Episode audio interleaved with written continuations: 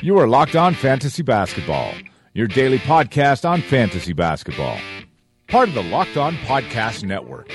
Your team every day.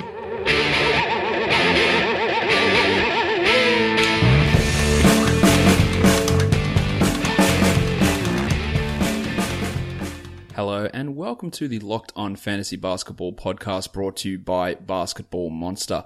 My name is Josh Lloyd, and as always, you can find me on Twitter at redrock underscore bball and I forgot to tell you that I am the lead fantasy analyst at basketballmonster.com. We're recording this uh, for Thursday's show, but of course, there is only one game on Thursday in the NBA playoffs, that uh, Boston Milwaukee game. So there's going to be no DFS preview, no point in doing it for one game. Um, our projections obviously are still up over on Basketball Monster, but won't be doing a, a DFS preview show for just the one game. So what we'll be doing, and, and we'll be you know, splicing these in intermittently through the playoffs when there are these one game days or your no game days is going back and having a look at the 2017 draft and having a look at those players, how they performed, what it means for their value moving forward, their potential roles moving forward, their dynasty fantasy value moving forward, and just breaking that up. And of course, We'll also be doing the full season recap podcast uh, after the draft lottery has taken place. So we'll be doing uh, that today, going through the first handful of picks. Not sure exactly how many picks I'm going to go through in today's show, but that's what we'll be doing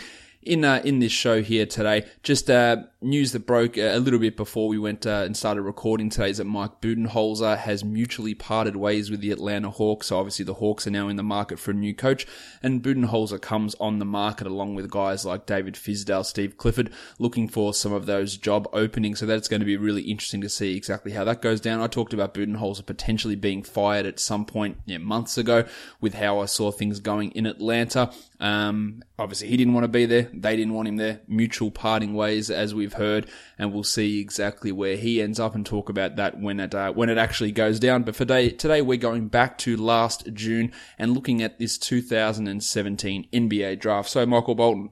Let's get to it, to it. Let's get to it indeed. As I said, we're going to start from pick one and work our way down, see how many we actually go get through in this podcast today. I don't want to go too long on you guys. So we'll start with, of course, the number one pick in the NBA draft. It was by the Philadelphia 76ers.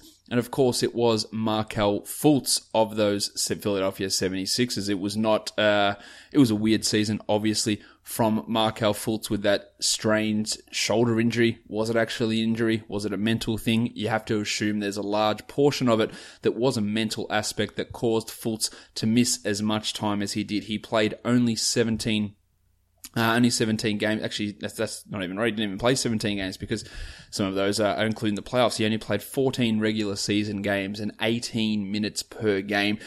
Not what you would expect uh, of a number one draft pick. Definitely not what we expected of him heading into the season. We expected him to be the starting uh, or starting guard at least and run a Simmons, Fultz, Redick, Covington, and Embiid lineup. That wasn't the case. Uh, initially, it was Jerryd Bayless getting those starts, and then we had Dario Saric move in to that fifth starter spot while Fultz was struggling. As I said, I am sure that a huge portion of what Fultz went through was mental. There is some rumor that potentially there was never any injury there at all. I'm not sure I 100% buy that, but he has been uh, out for he was out for a ton of time quite clearly and, and didn't make his return, which was surprising until the 26th of March. But when he returned, I thought he looked pretty good.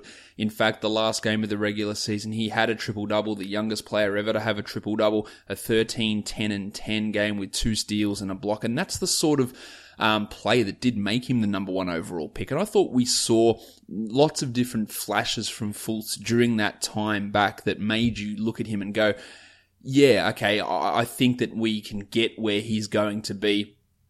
Uh, why he was the number one pick. Now, obviously, the shooting is still a concern. He took one three pointer for the entirety of the season, so both Ben Simmons and Markelle Fultz combined for zero three pointers made during their rookie seasons, which is an absolute anomaly for two point guards to not hit a single three and I think attempt only 12 combined, 11 for Simmons, 1 for Fultz. And of course, none of Simmons' ones were actual set, set shots, three pointers.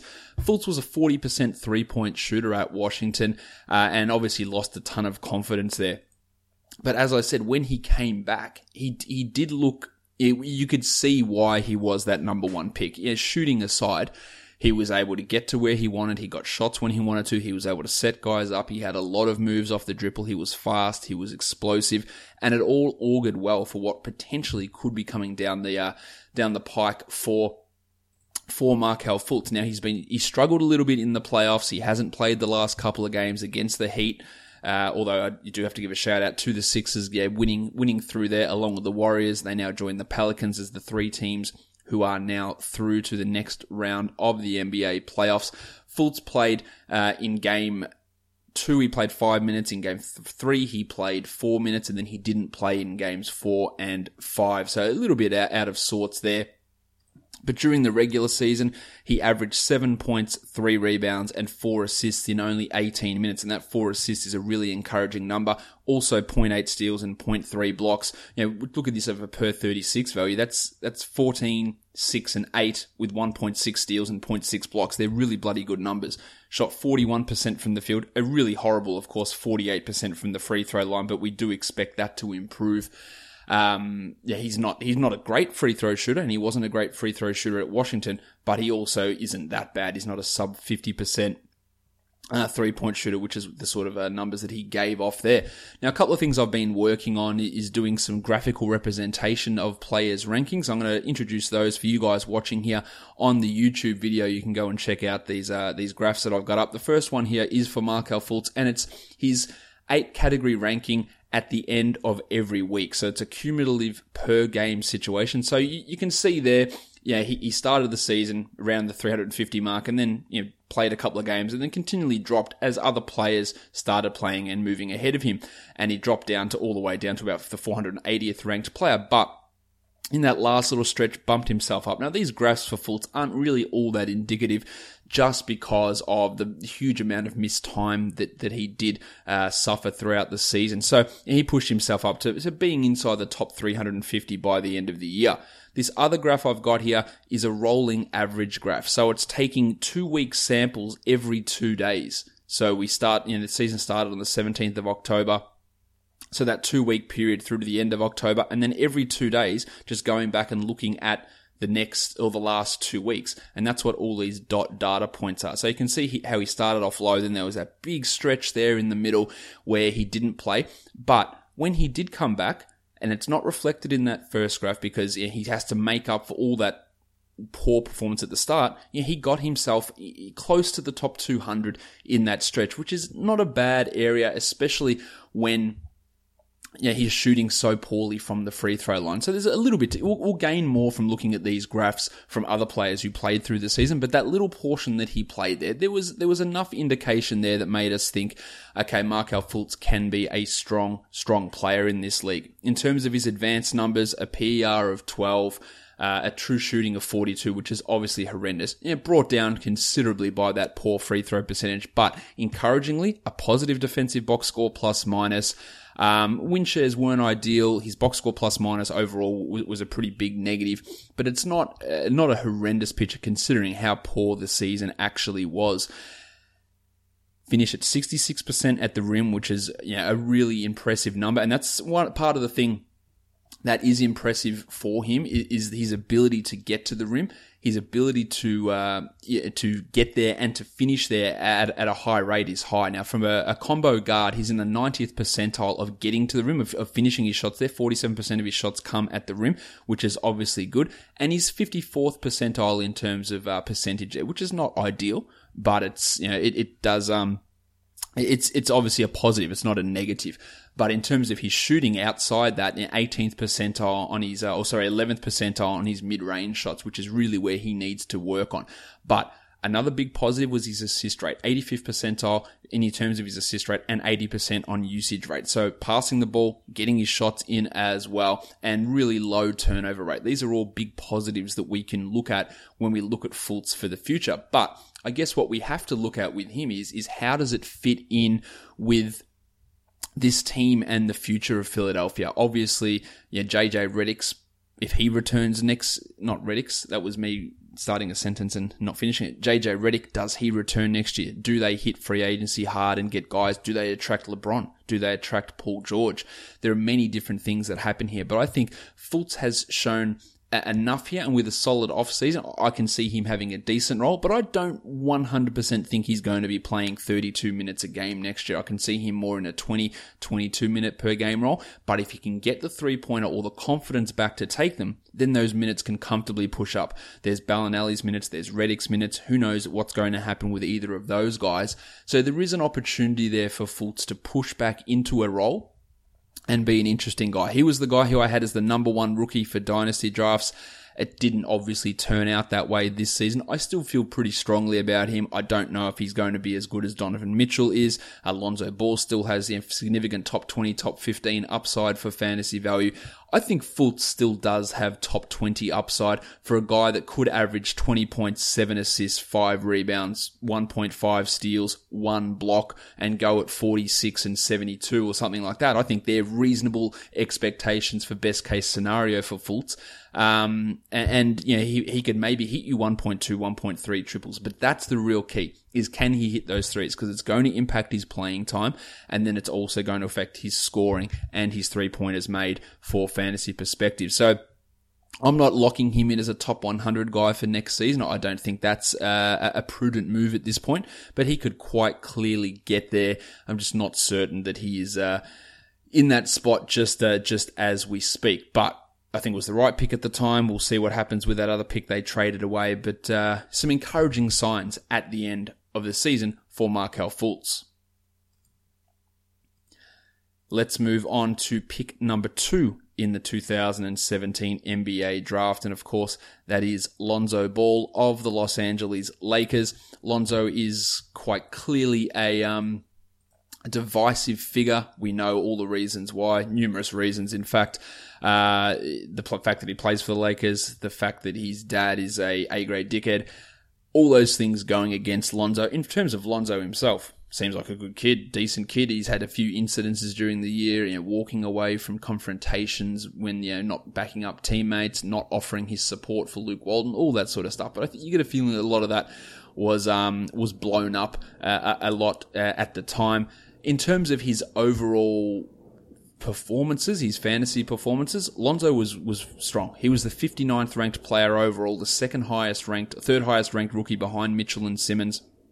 And this came uh, while shooting at a horrendous true shooting of 44%, 36% from the field, and only 45% from the free throw line. He averaged 10, 7, and 7 almost two uh, almost two triples, 1.7 per game, 1.7 steals and 0.8 blocks, and that was the large appeal of Lonzo. Elite rebounding for the position, big steal numbers, big block numbers, big assist numbers, hits the threes, and he delivered on all of those things. We thought the field goal percentage might be a little bit better, and would the free throw percentage, but clearly that wasn't the case for Lonzo. But to still be the 59th ranked player despite shooting 45 from the line and 36 from the field and scoring only 10 points per game just shows how strong he is in those other areas. I think that Lonzo is almost a lock for the, a top 30 spot next season. I think that he's got a significant chance to be a top 20 guy next year. Of course, I don't know how all this is going to pan out until I do all my projections throughout August, but that's the way I look at him. I think he can be a top 15 guy overall. If he just gets to 41% and to 65% from the field and from the line, and that takes him to 12, 14, 15 points and averages 15, 7, 7, 1.7 and 0.8, all those other numbers the same as what he did this year, then he's comfortably in that zone. And I don't think that that's, um, I don't think that's a crazy uh, expectation for what Lonzo can do. Sure, you can say the shooting needs work, and, and, quite clearly it does. There's no doubting about that. But he is an impact player already. One thing we do have to worry a little bit about with Lonzo are the knee injuries. He had numerous injuries this year that limited him to 52 games. He missed 30 games during the season, and that is uh, somewhat of a concern for for Lonzo. We'll see if there's any lingering effects from that.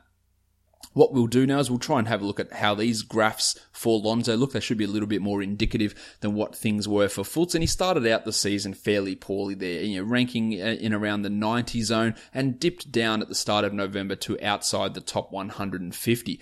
But as you can see, as happens with most rookies, shout out to the rookie wall, which is bullshit, he improved as the season went on it just continued to rise. And by the end of the year, we have his ranking there around that 60 mark, just a continual rising of his numbers. If we look at him in terms of consistency on the rolling two week averages, you can see some interesting things there. You know, started off low, as I mentioned, a nice consistent rise up, and then as we get to January, he's he's talking. We're looking at him as a top twenty player for a stretch.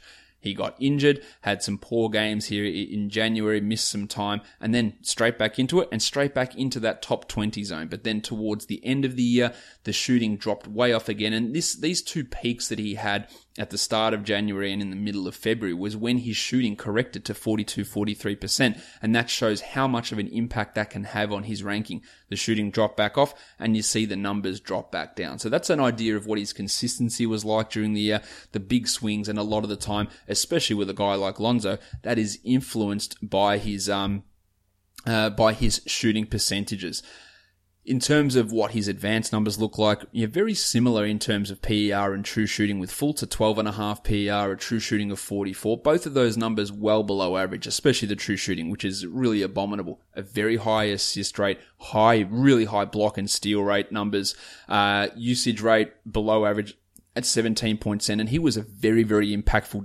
defender.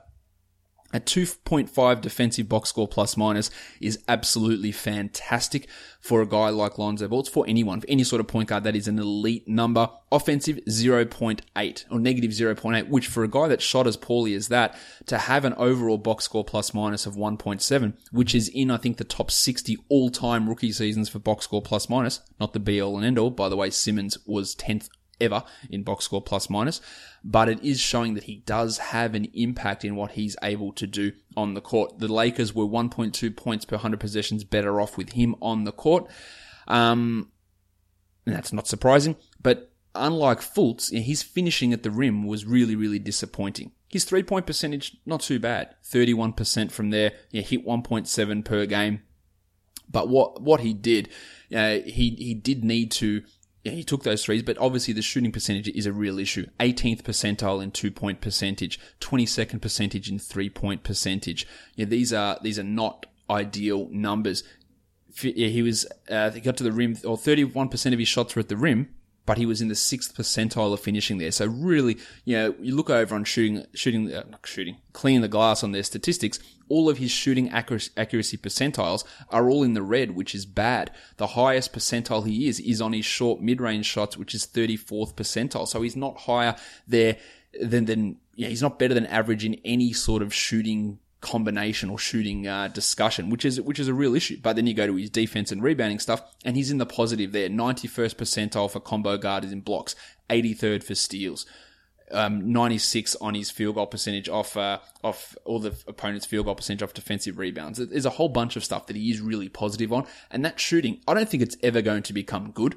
I don't think it's ever probably even going to become average. It just needs to go from horrendous to below average I don't think that he's ever becoming a 58% true shooting guy. But if he goes from 44 to 52, not an outrageous leap, then everything else gets unlocked for Lonzo and top 20 seasons will continue to roll out for this guy.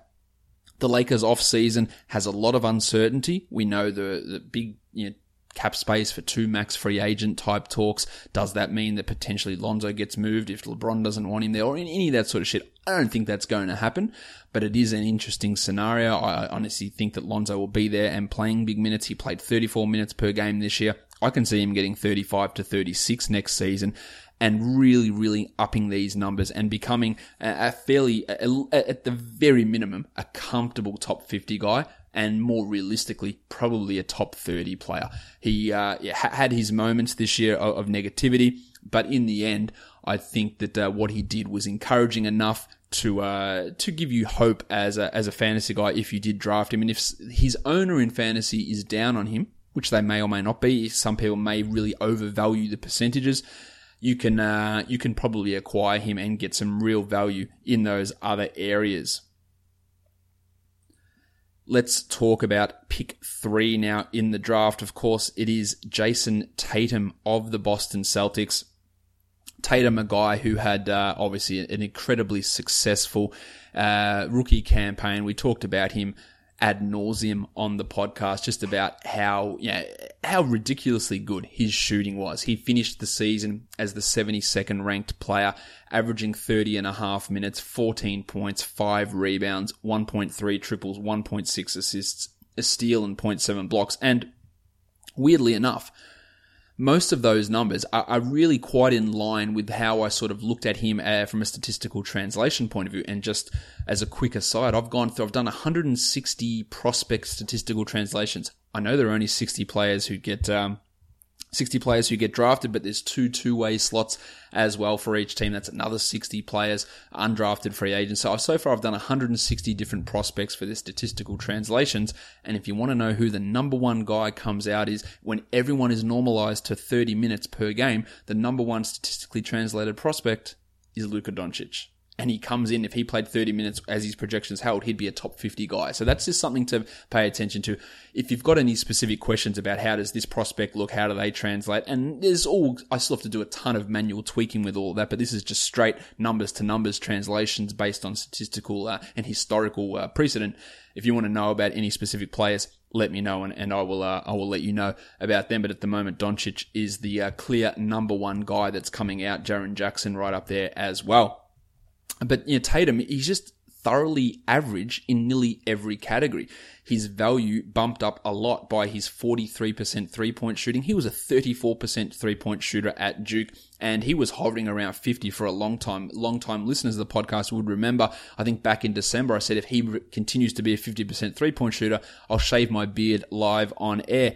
Clearly, that didn't happen, so this sucker's still intact. But he did, he dropped off, but still maintained an excellent level of efficiency. And they're probably the two things that I got wrong with him. I didn't think he'd be a 43% shooter, because let's be honest, absolutely no, no one did at all. Uh, I didn't think he'd play 30 minutes per night because I assumed Gordon Hayward would be there, and I didn't think he'd be a 48% field goal per, uh, percentage guy. Now, I think there's a legitimate chance that there's regression from Tatum next season. Regression in his field goal percentage and his three point percentage potentially his usage, which was only 19.6 this year when Hayward comes back, and maybe he loses a couple of minutes. We saw in a few of these playoff games, he's playing 26, 27 a night. Though all those things could realistically happen for Tatum next year. I don't think that that is an outrageous thing to suggest. If we have a look at how these graphs play out for him, started out the season eh, down around the 120 mark, but vaulted way up to be close to that top 50 number and stayed there for a long time. But Unlike Lonzo, you can see the numbers start to regress, and that's when he suffered that broken finger, but his three point percentage started falling off a cliff and he was down at 32, 33% for this sort of stretch of time. And you can see the big, big drop off there. There was a resurgence towards the end of the year when Kyrie went down, when Marcus Smart was out and he was having to create a lot more. The usage bumped up for Tatum and you can see those numbers rise to, to where he finished there just outside the top 70 we have a look at his rolling average numbers, it's pretty consistent with that. You know, he had these strong areas at the start, a big dip between December and February where his percentages dipped right off. And around the All Star break, he was actually over those two week periods was outside the top 250 and got himself back up right at the end. As you can see, a nice consistent run over the last month to, uh, three or, three to four weeks of the season of around being a top 50 player as that usage increased. But we do have to remember Kyrie coming back, Hayward coming back.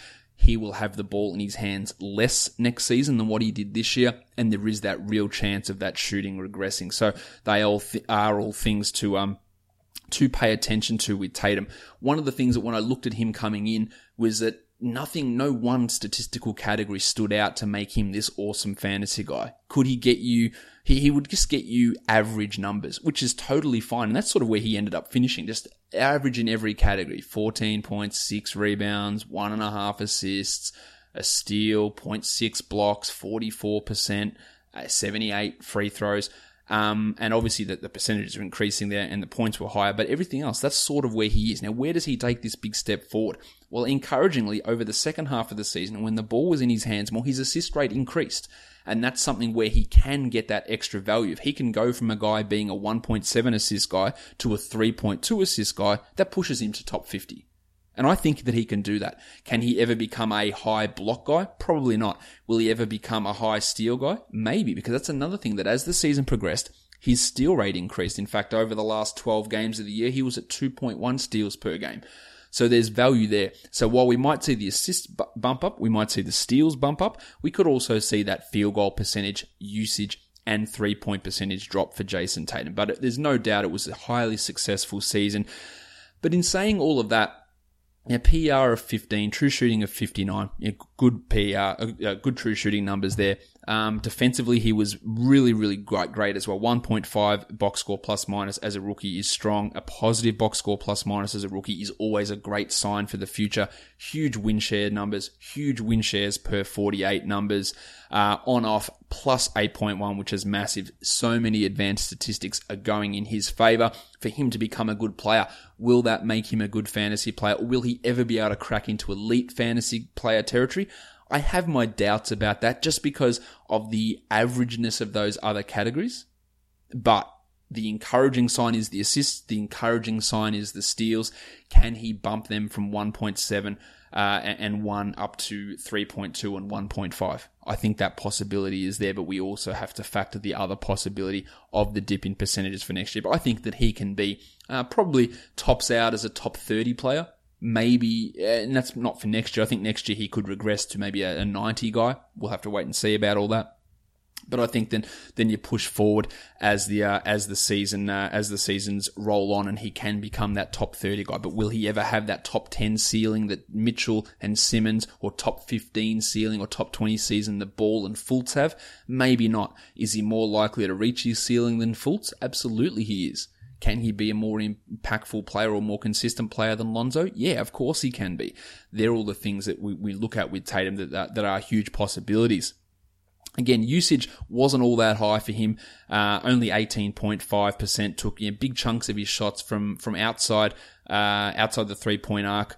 Probably could have stood to take a few more from out there as well. Just, uh, 20, 26% of his shots, and that's in the 24th percentile for a forward. So yeah, more more improvement there, especially when he's shooting that well. But does that trade off occur? More attempts, does that mean a lower percentage? I think that's something we realistically have to factor in there also. He was also electric on his long twos, which is always, um, Oh no, sorry, like he took uh, sorry, he took a lot of long twos and he was pretty good in shooting them. He was in the 90th percentile for frequency of long mid ranges and 80th percentile in terms of hitting them. He was at 40 43% on terms of hitting his mid ranges. So that is an element of regression. He was also a below, well below average finisher at the rim, just 59% there, 34th percentile for forwards, and he took yeah 39% of his shots there in terms of you know, shooting, he was 52% on corner threes, which is obviously ludicrously high. And again, numbers which should potentially come down. But given how well he shot from three and the fact that he didn't take enough shots from there, it's, it's a, it's a marginal, marginal, marginal red flag. And that's something we saw from him a lot in Summer League, taking tons of contested twos. They went in, and when I looked at it, I went, this doesn't feel like it's something that can be necessarily replicated. I look stupid because he did replicate it and he still hit a lot of contested shots. But over periods of time, you know, there is massive room for fluctuation in those shots. If you continue to take these bad contested shots, that could become a problem. So that's something just to pay attention to a little bit where that shot distribution is, how he's missing the easier ones at the rim and not shooting enough of the ones he's actually ma- making from three. That could be a, a concern. And there is always that concern of what happens next season when we get uh, Gordo Hayward back and a fully healthy Kyrie Irving and whatever else happens with draft picks as such. And do they get the Lakers pick and add another top 10 guy? And there's plenty of question marks as to what Tatum's role is going to be in Boston next season.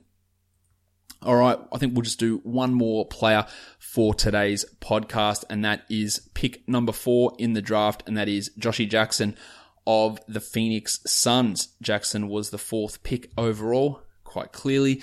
Um, and I think was very disappointing to begin the season. There's no doubt about that. Just looked dumb on the court, stupid shots, immaturity, poor decision making consistently. But over the course of the year, really did improve what he was doing. And as the Suns rolled their tank on and TJ Warren got hurt and Devin Booker got hurt, Jackson saw his minutes increase his role increased, but along with that, his performance increased as well. Overall, he finished the year as the 238th ranked player, played 77 games and 25 minutes per game, and averaged 13, 4.5, and 1.6 only hit .73s, only had a steal and 0.5 blocks, and shot poorly, another rookie with a true shooting of under 50, 48% with him. Massive usage, 26% usage, hit 26% of his threes. But I think it's more indicative to look back at Jackson and what happened over the second half of the year. The last 18 or the last two months of the year, 32 minutes, 19 and a half points, six rebounds, 2.6 assists, 1.7 steals and half a block and did it while posting a true shooting of over 50%. And while that might not seem like much, it's a big improvement of what happened earlier in the year. So got his steals up, which was something he was noted for coming out of Kansas. Got his assists up, average 1.6 for the year, the last 18 games, 2.6 assists, something that he was able to do without Booker around, get those assist numbers up and really started to show good numbers. And the biggest, the reason why in that last two month period why he wasn't a top 100 player were percentages because he was such a high volume guy from the field at 17 attempts and 44%, but more importantly, shooting 68% from the line and 5.9 attempts, which is putting him into punt territory in that area. And that's why you know that ranking looks uh, as it does. Let's bring up his uh, his ranking graphs. You can see he started off quite poorly and then got worse and worse uh, through the first couple of months of the season. You're really bottoming out there by at the start of January. He was down around 340th, but since uh, after that point. Things started to click, and you can see his rankings start to jump up and you know, end up around that uh, low 220s in terms of where his final ranking ended up.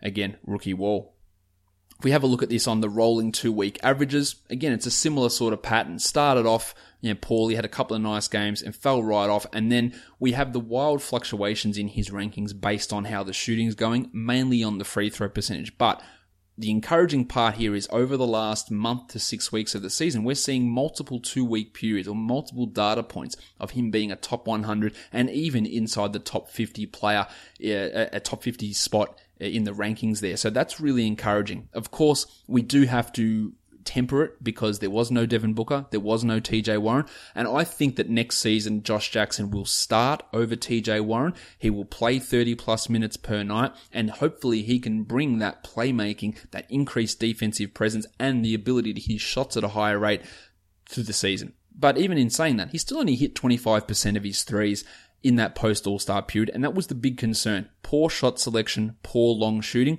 Happened at Summer League, happened all season, happened at Kansas. One of those things that hasn't been removed from his game. So we'll have to see how that all pans out with Joshy Jackson. In terms of some of his advanced numbers, a PER of 11.8, yeah, that's obviously not good. Lower than Lonzo Ball, lower than Markelle Fultz. Another true shooting of 48%. But defensively, I thought he played well, but it doesn't reflect in the stats. In fact, his box score plus minus was very disappointing. A negative 4.3, a negative defensively, a negative offensively. In fact, his win shares per 48 were a negative, which is very hard to do. League average is 0.1, and he was negative 0.01. Now, of course, the Suns aren't winning many games. Um, some of that's on him, and he's a contributor to them not winning games. Of course, they weren't trying to win games. Teammates are out. So I'm not putting massive amounts of stock into that. But one thing I don't like is the fact that the team was six points per 100 possessions better off with him sitting on sitting on the on the bench. So they were they, they were clearly better when he was on the court. Uh, sorry, when he was on the bench versus on the court, which is never a, a great sign for a player. What's Jackson's overall upside is is the question. Can he be a consistent top 50 player? I'm not certain about that. I think he's clearly got the potential to do that. Can he ever be a top 10 guy? I'll probably say no. Can he be top 20 or top 30? I reckon that might even be pushing it. I think he's going to be a 60 to 80 sort of guy as a peak. Maybe he can be a, maybe he can have one or two years as a top 50 player, but it's all going to come down to shot selection and then hitting those shots at, at an appropriate rate, which is clearly not something that he is at at this point. Really does need to work on being able to hit those shots and hit them uh, at a better rate. Now, in terms of usage rate, you know, really, really high, 94th percentile. That's massive for a rookie who was taking on, you know, such a, such a huge, huge load. But also encouraging is his assist rate for a forward was in the 78th percentile. So he is working on that distribution. And as I said, that improved a ton as the season went on, which is always a positive thing. He was uh, assisted on 44% of his shots, which is 98th percentile. So self creation, very, very limited for, for Joshy Jackson. So that's something that he is going to have to work on. Uh, didn't take very many threes, fair enough, because he wasn't hitting them. Uh, probably took a few too many mid ranges, 38% of his shots there. 42% of his shots at the rim was strong, but again, poor finishing, which is uh, such a common refrain from these rookies. Only 56% at the rim. His uh, three pointers were, were horrible. Only 26% on corner threes. That's got room to improve clearly. 40, uh, 35% on his mid ranges. All of his shooting, as we know, was was very very poor and need to needed to improve. But a high steal rate, a decent block rate and you get those steals and blocks happening. They are really good keys to uh, to fantasy success. It's just about percentages, and it's one of the reasons why I like to punt at least one percentage. It's why Kyle McEwen talks about punting both percentages, is because those numbers are so fluctuable, and I don't think that's the right word, but they can move all the time, and we see that in those weighted two uh, two week average graphs, how they go up and down. Just if you have a bad, a real cold streak then your ranking just completely dips. And those two numbers are the most, the field goal and free throw percentage, they are the most volatile, and that's why ignoring them can often be a beneficial thing when talking about fantasy value. So overall, I was pretty down on Jackson. I, I had John Isaac ahead of him in drafts. I still believe that Isaac will be a better fantasy player and probably a better real life player.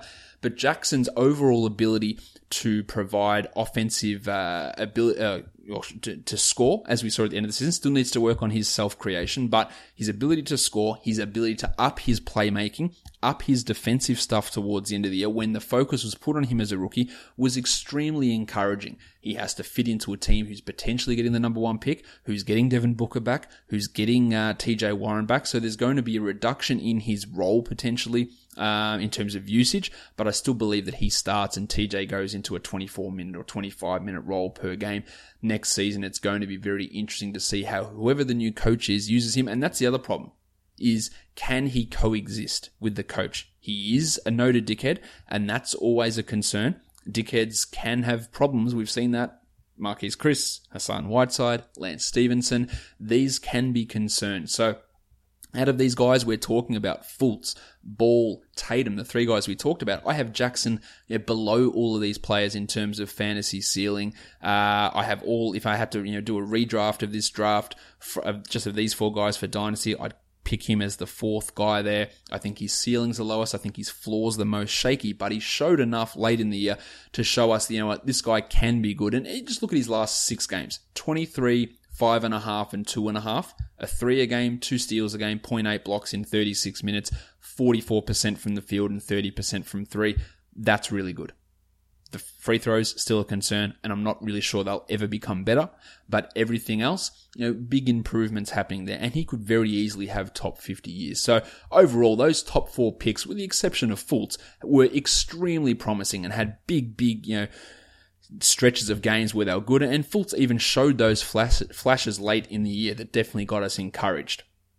All right, so uh, that's uh, I'm going to wrap that up for today's show.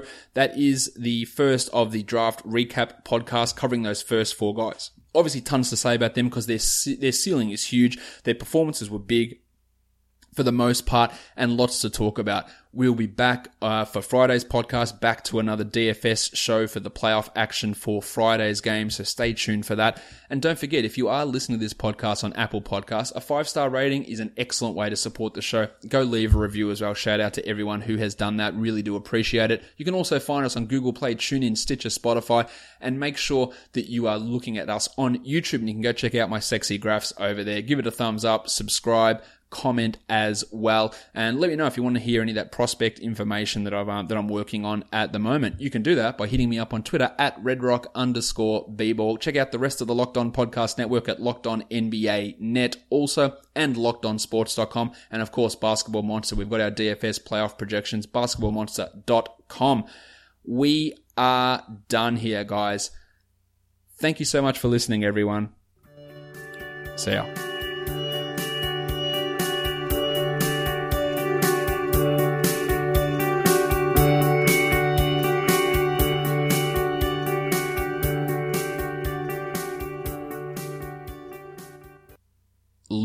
Luke Kornet